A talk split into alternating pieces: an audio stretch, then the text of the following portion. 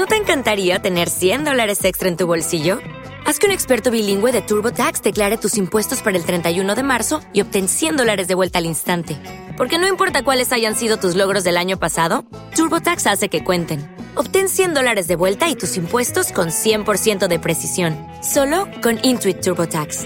Debes declarar para el 31 de marzo. Crédito solo aplicable al costo de la presentación federal con TurboTax Full Service. Oferta sujeta a cambios o cancelación en cualquier momento.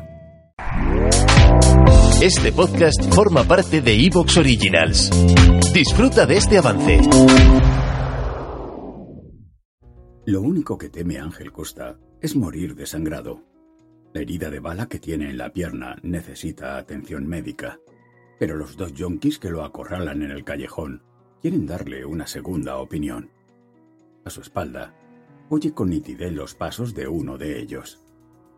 Aunque la noche es cerrada y en el callejón apenas hay farolas, cree que el rastro de sangre que ha ido dejando hasta el coche, tras el que se esconde, será fácil de seguir.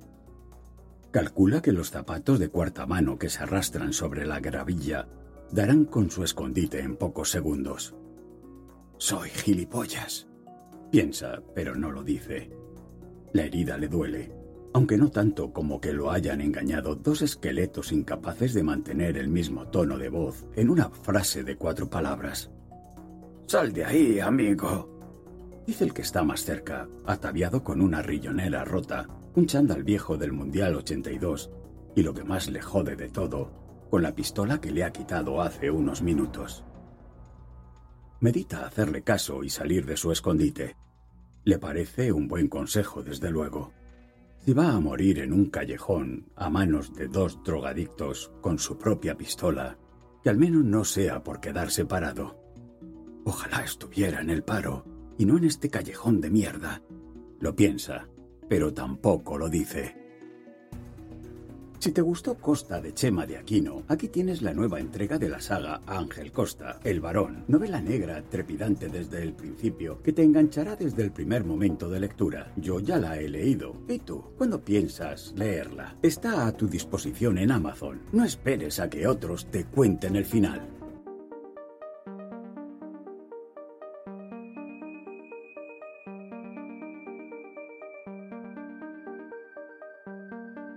Si vas a una biblioteca, seguro que no sabes qué libro leer. Hay tantos. Pero en nuestro baúl de libros tenemos justo ese relato o esa novela que sí te gustaría escuchar. Por eso estamos continuamente buscando relatos que sean propicios para ti. Ah, por cierto, soy Javier Matesanz y estoy leyendo para ti desde Madrid, España. Ahora te pido que te sientes o te tumbes, que apagues la luz, que te pongas los auriculares y escuches lo que te voy a contar con los ojos cerrados.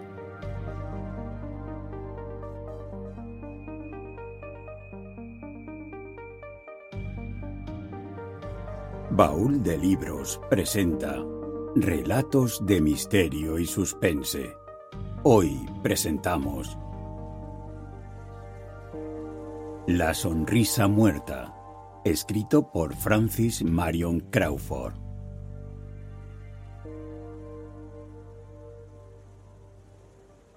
La sonrisa muerta es un relato de terror del escritor británico Francis Marion Crawford, publicado originalmente en la edición de agosto de 1899 en la revista Ainsley's y luego reeditado en la antología de 1911 Cuentos misteriosos.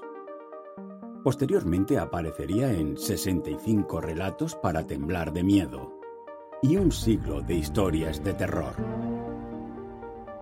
Antes de comenzar a analizar la sonrisa muerta, es pertinente mencionar algunas influencias. Dos de ellas son evidentes, Edgar Allan Poe y Nathaniel Hawthorne, particularmente los cuentos Berenice, La caída de la casa User y La Casa de los Siete Tejados. Estas son historias sobre males familiares que son heredados por las generaciones más jóvenes, casi como una infección que se activa cuando el miembro más viejo de la familia fallece. En otras palabras, Francis Marion Crawford emplea esta herencia maldita que parece entrar en conflicto entre el libre albedrío y el destino.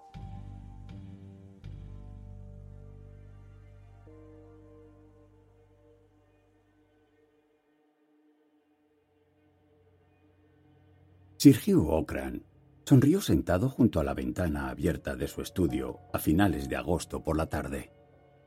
Una nube, curiosamente amarilla, oscureció el sol poniente, y la clara luz de verano se volvió espeluznante, como si de repente hubiera sido envenenada y contaminada por los viles vapores de una plaga. El rostro de Sir Hugh parecía, en el mejor de los casos, estar hecho de fino pergamino, como una piel sobre una máscara de madera. Los ojos hundidos miraban desde debajo de unos párpados arrugados, vivos y vigilantes, como sapos en sus agujeros, uno al lado del otro, y exactamente iguales. Pero cuando la luz cambió, un pequeño resplandor amarillo brilló en cada uno. Sonrió, estirando los labios pálidos sobre los dientes descoloridos en una expresión de profunda autosatisfacción, mezclada con el odio y el desprecio más implacables mostrados nunca por una mueca humana. La nodriza MacDonald, que tenía cien años, dijo que cuando Sir Hugh sonrió, vio los rostros de dos mujeres en el infierno, dos mujeres muertas a las que había traicionado. La sonrisa se ensanchó. La espantosa enfermedad de la que Sir Hugh se estaba muriendo le había tocado el cerebro. Su hijo estaba a su lado, alto, blanco y delicado como un ángel en un cuadro antiguo. Y aunque había una profunda angustia en sus ojos violetas, mientras miraba el rostro de su padre, sintió la sombra de esa sonrisa repugnante atravesando sus propios labios, separándolos y atrayéndolos contra su voluntad. Era como un mal sueño, porque trató de no sonreír y sonrió aún más. A su lado, extrañamente parecida a él en su pálida y angelical belleza, con el mismo cabello dorado oscuro, los mismos ojos violetas tristes, el mismo rostro iluminado y pálido, Evelyn Warburton apoyó una mano en su brazo. Mientras miraba a los ojos de su tío, no pudo apartar los suyos y también supo que la sonrisa mortal se cernía sobre sus propios labios rojos, atrayéndolos con fuerza sobre sus pequeños dientes, mientras dos lágrimas brillantes corrían por sus mejillas hasta su boca. La sonrisa era como la sombra de la muerte y el sello de la condenación sobre su rostro puro y joven. Por supuesto, dijo Sir Hugh muy lentamente, sin dejar de mirar los árboles. Si ha decidido casarse, no puedo impedírselo. Y supongo que no concederá la menor importancia a mi consentimiento. Eh, padre, exclamó Gabriel con reproche. No, no me engaño a mí mismo, continuó el anciano sonriendo terriblemente. Te casarás cuando yo esté muerto, aunque hay una muy buena razón por la que es mejor que no, dijo con mucho énfasis y lentamente volvió sus ojos de sapo hacia los amantes. ¿Qué razón? preguntó Evelyn con voz asustada. No importa la razón, querida. Te casarás como si no existiera Hubo una larga pausa. Dos se han ido, dijo bajando la voz extrañamente. Y dos más serán cuatro, todos juntos por los siglos de los siglos, ardiendo, ardiendo, ardiendo brillantemente. Con las últimas palabras, su cabeza se hundió lentamente hacia atrás y el pequeño brillo de sus ojos de sapo desapareció bajo los párpados hinchados. Sir Hugh se había quedado dormido, como solía hacer cuando estaba enfermo, incluso mientras hablaba. Gabriel Ocran cogió del brazo suavemente a Evelyn y salieron al vestíbulo en penumbras.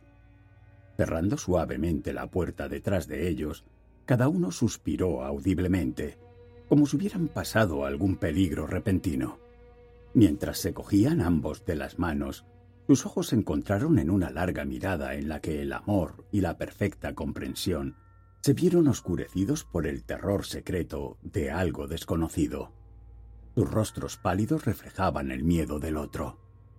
Es su secreto, respondió Evelyn por fin. Nunca nos dirá qué es.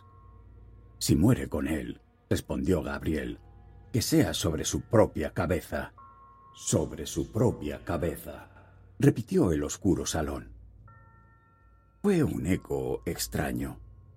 Algunos se asustaban con eso, porque decían que si fuera un eco real, debería repetirlo todo y no devolver una frase aquí y allá, ahora hablando, ahora callando.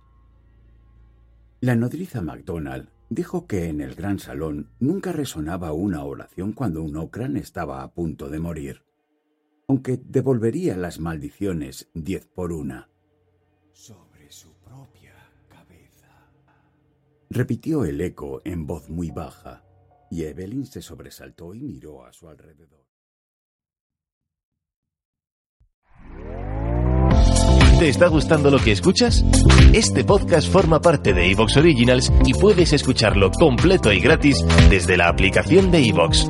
Instálala desde tu store y suscríbete a él para no perderte ningún episodio.